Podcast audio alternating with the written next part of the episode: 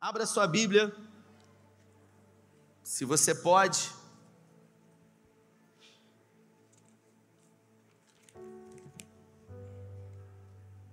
No livro de Gênesis, no capítulo 12.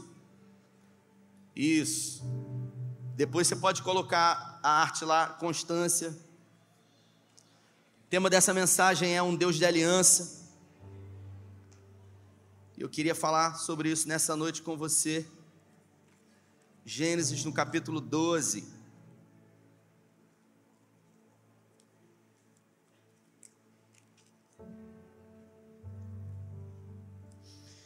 Diz assim a minha tradução: Então o Senhor disse a Abraão: Sai da sua terra, do meio dos seus parentes, da casa do seu pai, e vá para a terra que eu lhe mostrarei. Farei de você um grande povo e o abençoarei. Tornarei famoso o seu nome e você será uma bênção. Abençoarei os que te abençoarem, e amaldiçoarei os que te amaldiçoarem. Por meio de você, Abraão, Abrão, serão abençoados todos os povos da terra. Você pode dar glória a Deus por isso? Porque Deus disse aqui que através de Abraão eu e você fomos abençoados. Partiu Abraão como lhe ordenara o Senhor, e Ló foi com ele. Abraão tinha 75 anos quando saiu de Arã.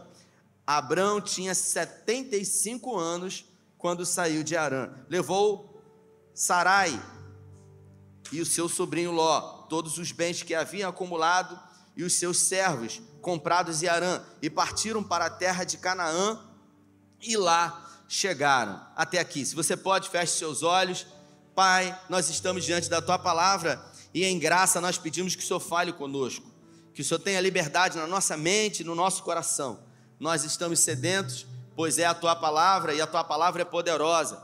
E que ao sairmos daqui possamos colocar em prática todos os ensinamentos dessa palavra para o evangelho prático que temos vivido. Essa é a nossa oração, em nome de Jesus.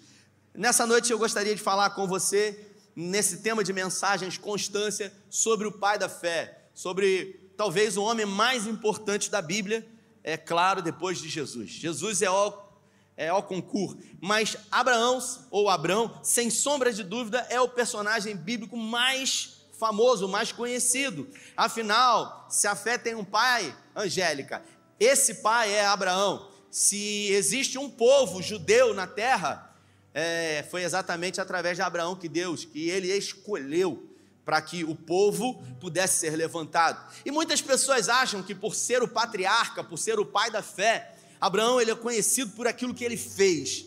E ele fez muita coisa. Abraão realizou grandes feitos, mas a verdade é que Abraão, ele realmente é conhecido pelas entregas que ele realizou. Ele foi alguém que, como ele não houve ao ponto de entregar absolutamente tudo, ele sempre entregou e entregou tudo o que foi pedido para ele. Em alguns momentos da sua vida, ele entregou até sem necessidade, mas ele manteve constância. Foi fácil para Abraão? Não, não foi. A gente sempre, quando fala sobre personagens bíblicos, principalmente como Abraão, que é o pai da fé, a gente acha que é fácil. Difícil, a gente tem a certeza que é na nossa vida, que é nos problemas que nós estamos enfrentando, mas ah, Abraão, ele teve medo? Sim. Abraão, ele fez coisa errada? Também. Se você observar no capítulo 15, Deus se apresenta para ele. Deus se apresenta para Abraão e diz o seguinte: Depois dessas coisas, o Senhor falou a Abraão numa visão: Não tenha medo, Abraão, eu sou o seu escudo, grande será a sua recompensa. Se Deus se apresentou para ele em sonho dizendo para ele não ter medo, é porque muitas foram as vezes que ele teve medo. Em Gênesis capítulo 12, Deus se apresenta para ele e diz para ele: Sai da tua terra, do meio da tua parentela e vá para uma terra que eu te mostrarei. É a primeira entrega que Abraão realizou, porque ele entregou a vida dele para o Senhor. Ele entregou os sonhos dele para o Senhor, porque ele morava no que hoje é o Iraque, naquela região ali de Ur dos Caldeus, e quando Deus designa que ele saia daquela região, ele decide entregar para o Senhor a vontade dele, porque a vontade dele era de permanecer naquele lugar, afinal a sua família estava ali, mas ele obedeceu à voz do Deus que ele ainda não conhecia, e ele seguiu em direção a essa voz, em direção a um lugar que Deus havia prometido sem mapa, sem bússola, sem GPS, sem Waze e sem maiores informações, porque nem sempre Deus revela para nós todos os planos que Ele tem. Deus sempre tem um plano, mas nem sempre, Alexandre, Deus resolve revelar, Fernando, esse plano para nós. E é por isso que nós precisamos ser constantes. Se a gente determinar no nosso coração em servir, em obedecer a Deus. E aí ele sai, só que erradamente Deus falou: do meio da tua parentela, ou seja, não leva ninguém. Ele resolveu levar o seu sobrinho Ló. Deus inviabilizou a promessa na vida dele porque ele levou Ló, sim ou não? Sim ou não, gente? Não. A promessa não aconteceu na vida dele? Aconteceu. Só que ele moveu uma peça que não era para ele mover. Deus falou: sai da tua terra, do meio da tua parentela, e vá para uma terra que eu te mostrarei todas as vezes que eu me movo em direção a um chamado, a um propósito de Deus, mas ainda assim eu não obedeço totalmente a Deus, isso vai acarretar na minha caminhada de fé, na minha caminhada existencial, consequências. Repita comigo: consequências. Exatamente. A gente sempre acha que por sermos cristãos estaremos imunes às consequências. Não, mas é como se Deus tivesse estabelecido caminhos e nós vamos determinar por quais caminhos nós vamos seguir. E isso está estabelecido segundo o arbítrio que Deus nos deu. Na minha opinião, digo eu e não o Senhor, a vida é como um tabuleiro de xadrez, onde Deus é dono do jogo, criou o jogo, criou as regras, se encontra de um lado do tabuleiro e a gente se encontra do outro lado do tabuleiro. E Deus resolve começar o jogo, o game. E ele diz: Rafael, sai da tua terra, do meio da tua parentela e vá para uma terra que eu te mostrarei. Ele move, Deus move a primeira peça. E agora é a minha vez de jogar. Eu decido para qual caminho e qual peça eu vou mudar. Dependendo da peça que eu mude, consequências virão na minha vida e lugares totalmente diferentes eu irei chegar. Deus disse para Abraão: sai da tua terra, do meio da tua parentela e vá para uma terra que eu te mostrarei. Abraão deveria ter mudado uma peça, ele resolveu mudar a peça do lado, ele levou Ló. Inevitavelmente isso começou a gerar alguns, algum desgaste. Deus em Gênesis 12 declarou sobre ele: Eu serei com você, abençoarei, tornarei o teu nome famoso, você será grande, a sua descendência será frutífera, você será rico, você será poderoso. E o que, que aconteceu? Ele começou a ficar rico. Ele começou a enriquecer e, obviamente, as pessoas que estavam com ele também eram abençoadas. Consequência disso, Ló foi poderosamente abençoado. Só que, se você olhar o texto, logo que ele foi para o Egito, a Bíblia fala que ele teve medo. Por que, que ele teve medo se ele tinha uma palavra de Deus? Se ele tinha uma promessa de Deus? Quando Deus promete, ele cumpre ou não? Sim. Então por que, que ele teve medo? Porque ele viveu o que eu e você vivemos no processo. E é exatamente no processo, quando a gente não sabe o que fazer, quando a gente não está entendendo o que está acontecendo, que a gente precisa ser constante. Repita comigo: constância.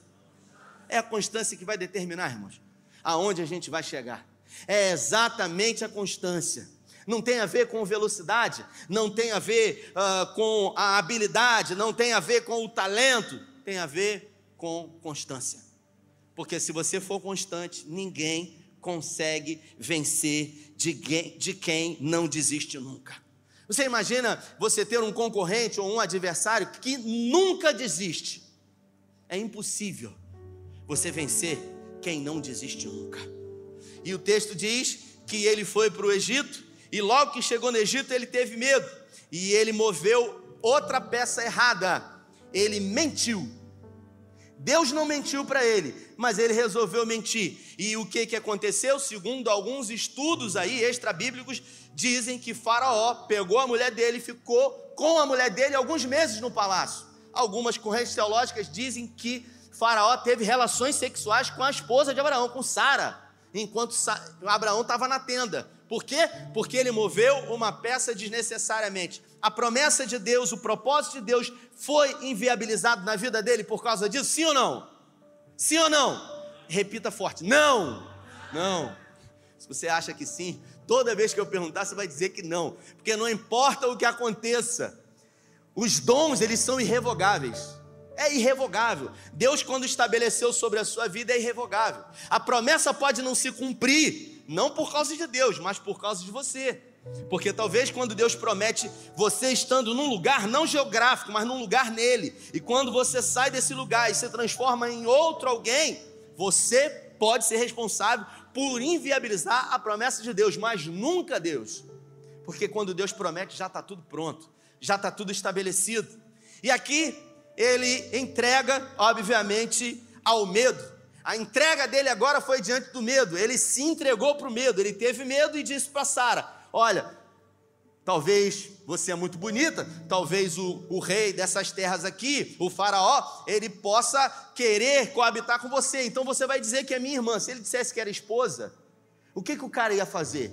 Se Deus era o escudo e a fortaleza dele, o cara não podia fazer nada, porque quem pode contra Deus? Ninguém. Mas ele resolveu mentir. Como ele mentiu, teve consequências. Deus poderia ter livrado Sara de ser levada para Faraó, sim ou não? Mas por que, que Deus não fez isso? Repita comigo: consequências. Consequências. Na vida tudo tem consequências. Tem um pastor, tinha um pastor na década de, de 2000, que ele ia nas penitenciárias e ele orava o pessoal, pegava o paletó, aí fazia assim, tê, tê, tê, tê, tê, um negócio doido. E aí ele falava assim para os presos, botava o microfone na boca e falava assim: repita comigo, Senhor Jesus, Senhor Jesus, aí o cara, me liberta, rasga os meus processos. Eu, o quê? Rasga os meus processos? Como assim? Como é que Deus vai rasgar o processo? Como é que Deus vai anular a sentença diante de coisas que você fez? Isso é justo, sim ou não? Não, e Deus é a justiça. Então, como que você deseja que Deus ele seja contrário àquilo que ele estabeleceu? Deus sendo todo-poderoso, Ele pode todas as coisas. Mesmo Ele podendo todas as coisas, existem coisas que Deus não faz. Repita para quem está do seu lado assim: existem coisas que Deus não faz. Você quer ver uma coisa que Deus não faz? Deus não mente. Quando Ele promete, Ele cumpre. A Bíblia fala que Ele é fiel. Porventura, prometendo Deus não irá cumprir, Deus não mente. Deus não falha. Deus não quebra princípios que ele estabeleceu. Deus não é Deus de confusão. Se você está confuso diante de algo que aconteceu, ou se Deus falou com você, preste atenção. Você pode até não estar tá entendendo o que está acontecendo, porque no processo a gente precisa ser constante, mas nem sempre a gente entende e nem sempre ele revela. Agora, Deus não é Deus de confusão. Você quer um exemplo disso? Quando Elias estava lá na caverna, e ele estava desesperado, pediu a morte, e o anjo acordou ele, mandou ele comer, e de repente veio um som de, um, de uma tempestade, um vento terrível, e Deus não estava no vento, veio um terremoto, e Deus não estava no terremoto, e de repente veio uma brisa suave. E o texto diz que Deus estava na brisa suave. Então, ele se entregou à mentira. Ele tinha 75 anos de idade e Sara tinha 66 anos quando Deus prometeu e ele resolveu mentir. Em Gênesis no capítulo 13, ele continuou constante. Ele arcou pelas consequências do que aconteceu, porque Deus foi lá depois de um tempo e avisou o rei, dizendo: Ó, você pegou a mulher dos outros, rapaz, pode devolver. Deus mandou lá umas enfermidades e o cara devolveu, ainda chamou a atenção de Abraão. Por que, que você fez isso? Por que, que você não falou a verdade? Deus usou um ímpio para confrontar Abraão, para dizer para você: você não precisava ter mentido, cara. Olha o que, que o seu Deus fez com a gente. E ele foi tremendamente constrangido. No capítulo 13, agora existem problemas entre ele e o seu sobrinho Ló. Os rebanhos cresceram demais. E agora os pastores de Ló começaram a ter problema com os pastores de Abraão. E aí sabe o que aconteceu? Todo dia tinha problema. Todo dia era briga e confusão. E Abraão levou ele. Lembra? A conta, quando chega, você passou o cartão de crédito o banco pode estar em greve, o correio pode estar em greve, mas a fatura sempre, sempre chega. É igual chinela de mãe, meu irmão. Não tem jeito, pode correr. Ela vai jogar, faz até curva, mas chega. Eu confesso, eu, os dois estavam demais hoje quando voltaram da escola. Rapaz, os dois estavam terríveis. Rapaz, cara, os dois estavam num salseiro e e eu falei, meu Deus do céu, e lá, lá fora estava molhado. Eu falei, entra, aí pisando aqui ali. Eu falei, meu Deus do céu. E aí aquela coisa, desobedecendo. Aí eu fui lá e peguei na orelhinha de uma, peguei da primeira, dei aquela apertadinha e pra dentro. Aí eu fui lá no outro, dei aquela apertadinha, sabe? Que dói mais em mim do que neles. Aí pra dentro. Aí ela começou a chorar, ele começou a chorar. Aí eu abaixei e eu falei assim: você tinha que conhecer a vovó para você ver. É, você ia ver que ia ser bem pior. Então você está sendo beneficiada hoje aqui. E aí, falei, doeu mais em mim do que em você. Vamos parar. Já estava lá brincando. E a gente acaba percebendo que a gente é vítima né, disso tudo, porque até para corrigir os nossos filhos a gente tem realmente pena, a gente fica se colocando no lugar. Aqui, Abraão, ele viu a besteira que ele tinha feito, as consequências vieram e ele precisou escolher. O que, que ele tinha que fazer? Ele precisava liberar Ló, porque Deus mandou ele liberar lá atrás. Ele não fez, só que agora ele tinha que fazer. E aí ele chama Ló e ele fala para Ló: Ló, vamos fazer o seguinte: ó, você foi muito abençoado, se tornou rico. Eu sei que foi por causa do que Deus estabeleceu na minha vida, mas infelizmente a gente está tendo muito problema. Então, para a gente não ter mais problema, você vai escolher. Se escolher para a direita, eu vou para a esquerda. Se você escolher para a esquerda, eu vou para a direita. E Ló, que era um filho para ele, escolheu o quê? O que era melhor para ele.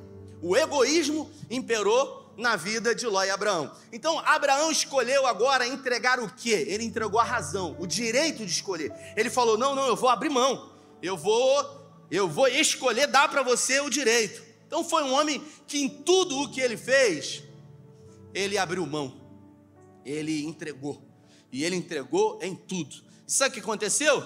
A Bíblia fala que Ló olhou para as campinas verdejantes de Sodoma e Gomorra e ele falou: Eu quero o que é melhor para mim, eu quero ir para Sodoma e Gomorra. E falou: E eu? Você vai para o deserto de Padã Arã. E ele foi.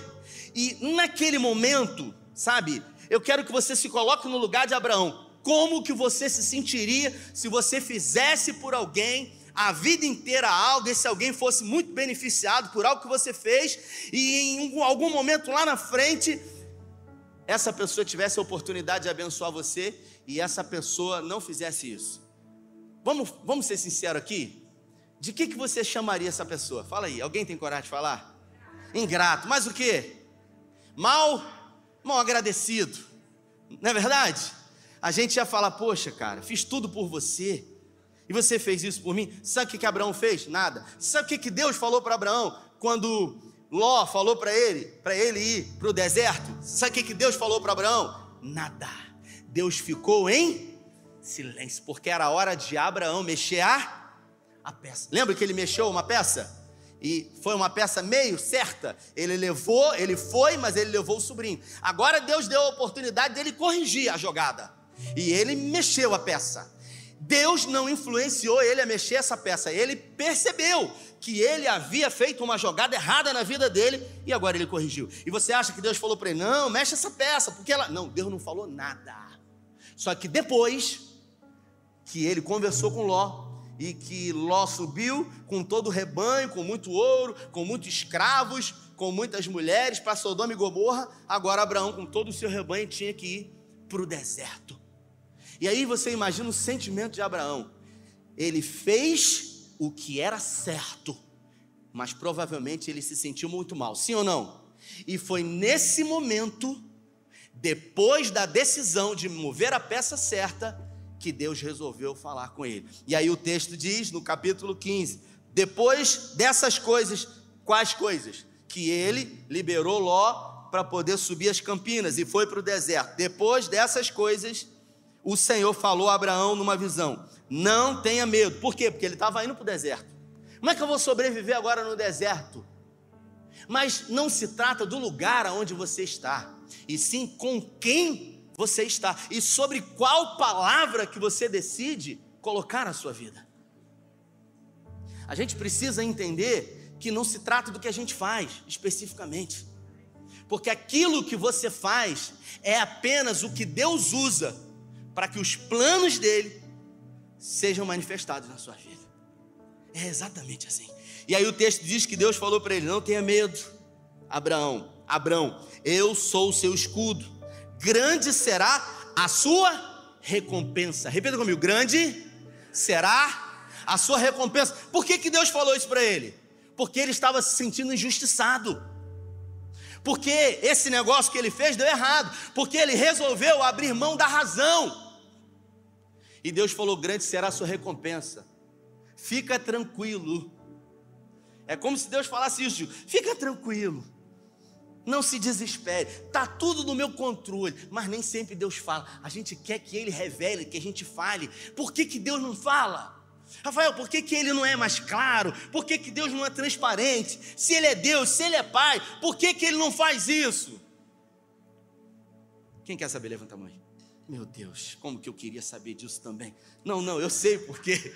É claro que eu sei o porquê. No outro dia eu estava vendo num Rios no Instagram, sabe? O pai estava sentado com a filha, o pai estava sentado comendo na mesa e a filha estava do lado dele, a filhinha, na cadeira sentada. E de repente, acho que da idade da, da menor que a Mirella, dois anos, de repente a filha foi e caiu. E a mãe veio para poder ajudar. O pai foi e fez assim: não falou nada, tipo assim, não se mete não, deixa ela. E ela com muita dificuldade tentando subir, e a mãe querendo ajudar, e o pai fazendo assim para a mãe, até que a menina ou menino, não me lembro, com muita dificuldade conseguiu subir. E depois que subiu, deu um sorriso para o pai. É o processo que aperfeiçoa em nós os talentos que Deus deliberou sobre as nossas vidas é a constância diante das adversidades que vão fazer com que os talentos que Deus deu sejam adestrados em nós. Davi ele fala o seguinte no Salmo: O Senhor é aquele que adestra os meus dedos para a batalha. Quando Davi resolveu enfrentar Golias, tem muita gente que acha que foi o Espírito Santo que pegou e guiou a pedra até a testa do gigante. É gente espiritual demais. É gente que quer espiritualizar tudo. Você imagina ele no deserto o tempo todo sem ter o que fazer, as poucas ovelhas do seu pai comendo lá o capim e ele o tempo todo treinando, treinando, treinando, treinando, treinando, constância, constância, constância. Porque o JJ diz que você nunca será bom naquilo que você faz pouco. Eu vou repetir: você nunca será bom naquilo que você faz pouco. Se você faz pouco e você quer ser bom, você nunca vai ser bom nisso.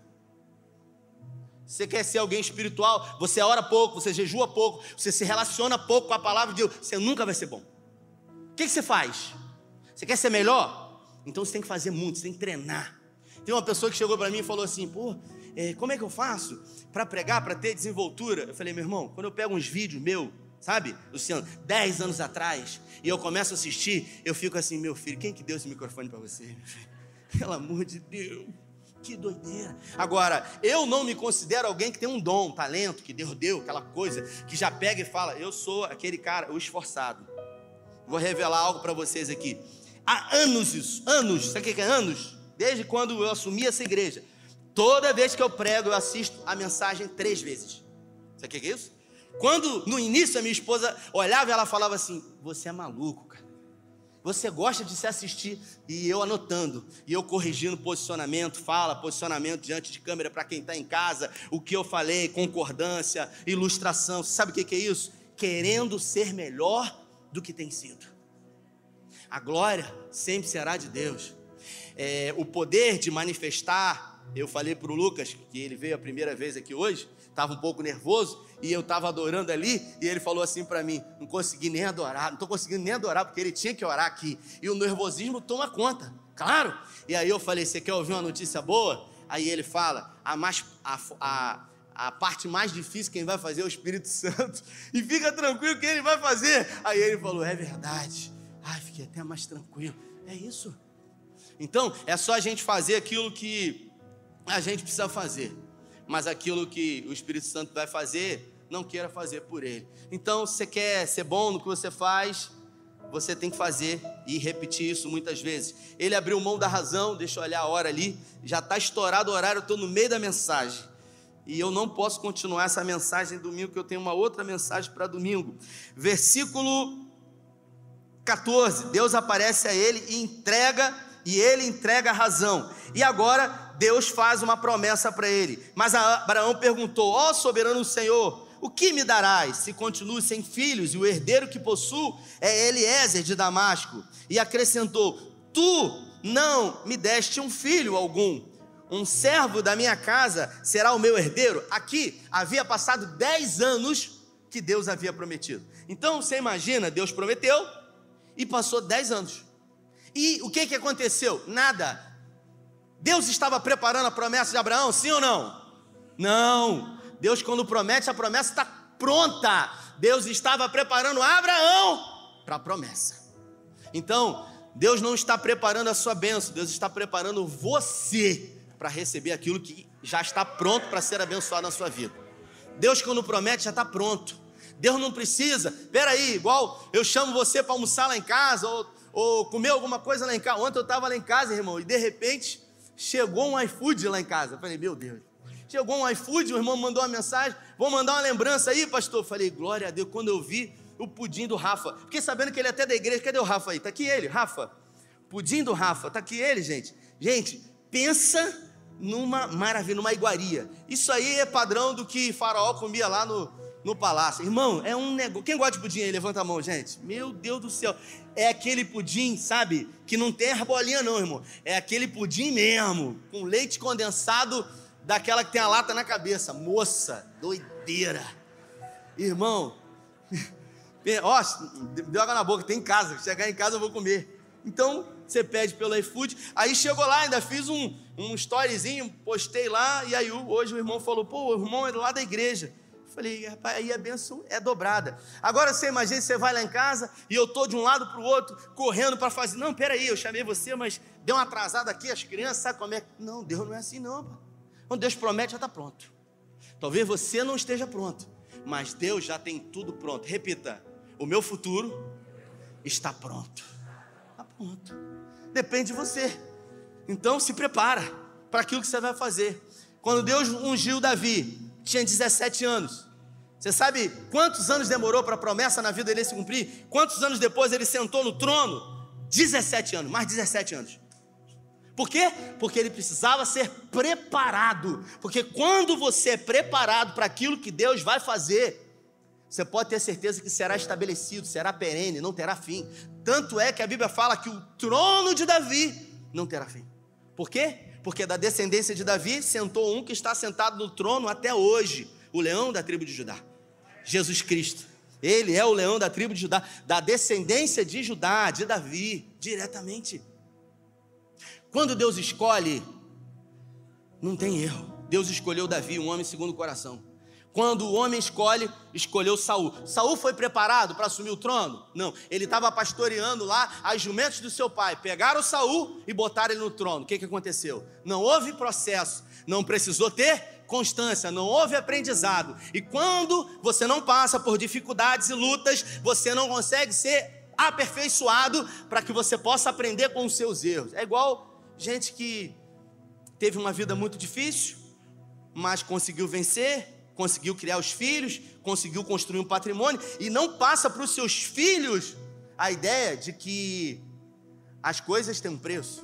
Os filhos acham que tudo vem de graça, é igual meu filho um dia me pediu um brinquedo, estava no shopping, tem uma loja lá no shopping que é um satanás, re-rap, aquilo ali, eu passo assim com ele assim, ó, só entro pelo outro lado, porque ele acha que tem que comprar um brinquedo toda vez. E eu falei, papai não tem dinheiro, ele tem quatro anos. Passa o cartão, papai. O que, que ele acha? Que o cartão você passa, acabou. Quando eu era pequeno, eu achava, quando eu era pequeno, eu achava que ganhava na loteria quem conseguia preencher certinho aqueles espaçozinhos. Eu achava que quem pintasse certinho ganhava. Porque eu vi um tio meu, Angélico, Angélico, você jogava na loteria. Meu Deus, vai sair no Fuxico Gospel. Cantora gospel Angélica Moreira jogava na loteria. E eu achava que quem pintasse aqueles quadradinhos certinho era que ganhava. Até que eu cresci. O Tito acha que cartão é só passar. Ele acha que é só passar. Se coloque de pé, a gente vai terminar essa mensagem no outro dia. Diga, ah, puxa vida, graças a Deus. Quinta-feira que vem você vem. na outra, na outra quinta. Quinta-feira que vem é feriado, a gente vai estar aqui também. Eu queria orar com você, eu queria declarar sobre a sua vida a, a constância e você precisa entender que assim como Abraão, que foi o pai da fé, você imagina o pai da fé, lá em Hebreus no capítulo 11, a coluna vertebral da fé, está lá Abraão, porque pela fé ele resolveu entregar, ele entregou tudo, irmãos. Ele, quem tem filho aí, levanta a mão aí. Filho, meu Deus. Um dia eu falei isso para o Senhor, Senhor, o Senhor sabe, eu falei isso para Deus, o Senhor sabe para quem o Senhor pede e o que o Senhor pede. Eu falei isso para ele. O Senhor sabe para quem o Senhor pede e o que o Senhor pede. Porque você imagina se Deus pedir o seu filho para morrer por quem não merece. Meu Deus do céu.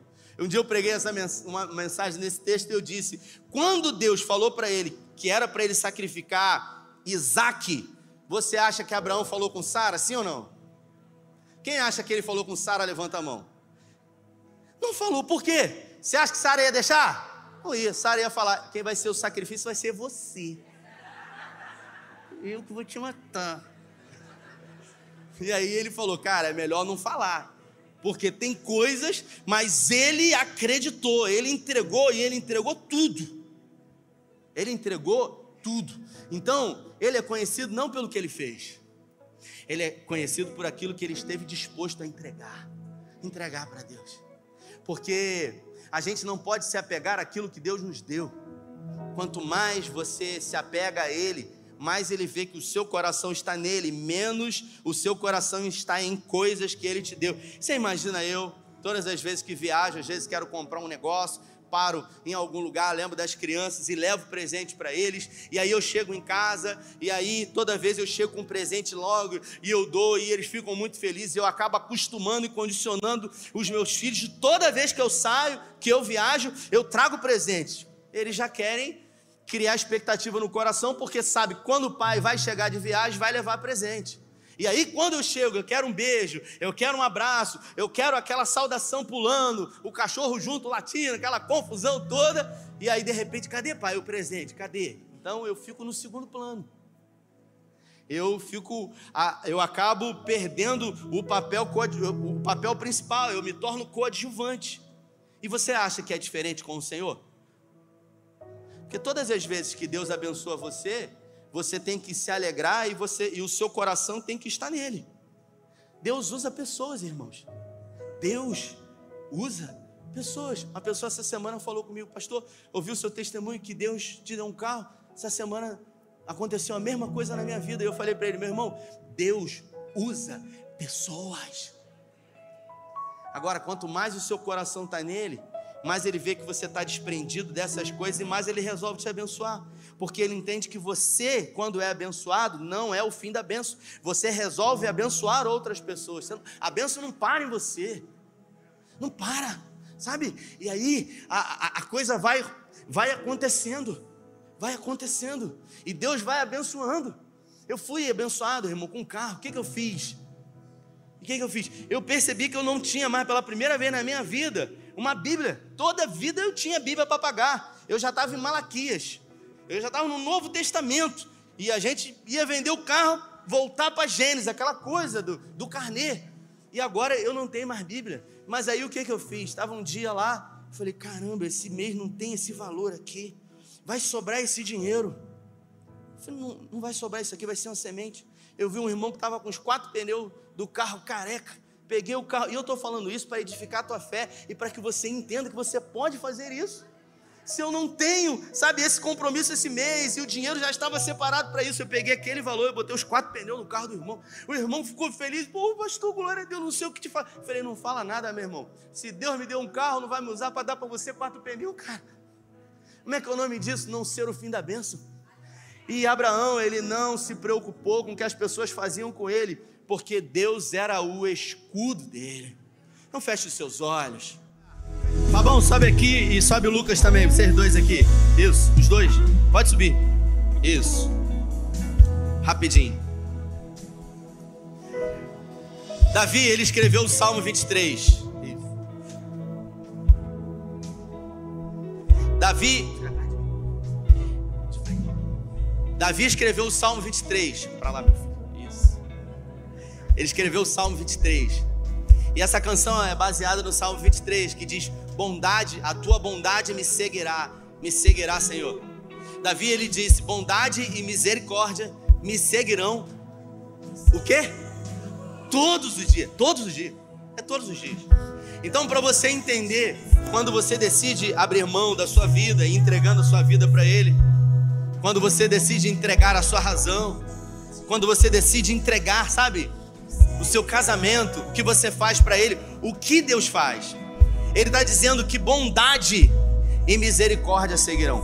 A bondade do Senhor, ela sempre vai à frente, ela vai abençoando, ela vai fazendo com que tudo na sua vida coopere para o propósito dele. Romanos 8, 28. Todas as coisas cooperam, todas cooperam juntamente para o bem daqueles que amam a Deus e que são chamados segundo o propósito. Então a bondade vai na frente e a misericórdia vai atrás. Se em algum momento as dificuldades vierem, a bondade do Senhor vai fazer com que o favor dele venha sobre a sua vida. E se por circunstâncias da vida em algum momento você tropeçar e cair, as misericórdias do Senhor vão levantar você. É exatamente isso. Bondade e misericórdia me seguirão todos os dias. Pode ser. Se essa palavra falou com você, e se você gostaria realmente, Abraão ele era um homem comum, um homem comum. Um homem dotado de defeitos, tanto é que mentiu, tanto é que teve medo. Mas se o Espírito Santo e não eu, se o Espírito Santo falou com você, e você gostaria de sair do seu lugar, e você gostaria que a sua vida fosse diferente, você gostaria de reafirmar com Ele, sabe, uma aliança que você tem com Ele, ou talvez você gostaria de entregar a sua vida ao Senhor. Eu queria que você saísse do seu lugar. É no nome de Jesus, Pai, que nós declaramos sobre vidas que estão no Teu altar um novo tempo, novos dias para a glória do Teu nome.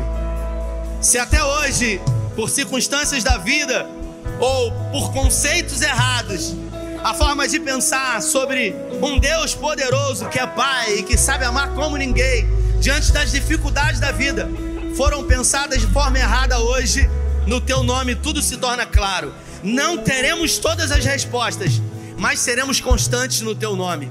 Em ti saltaremos muralhas, nada poderá nos separar do teu amor em Cristo Jesus. Nada e nem ninguém guarda nossa casa e os nossos filhos, repreenda todo o intento do inferno sobre nós e que possamos sempre estar dispostos a abrir mão, a entregar tudo ao Senhor, porque o Senhor sempre nos recompensará, porque sempre valerá a pena sonhar os sonhos de Deus. Oramos com fé, agradecidos, pedindo que o Senhor nos guarde ainda durante essa semana. Essa é a nossa oração que fazemos em nome do Pai, em nome do Filho e em nome do Espírito Santo, se você crê e recebe, dê a melhor salva de palmas a Ele. Deus abençoe você. Valeu!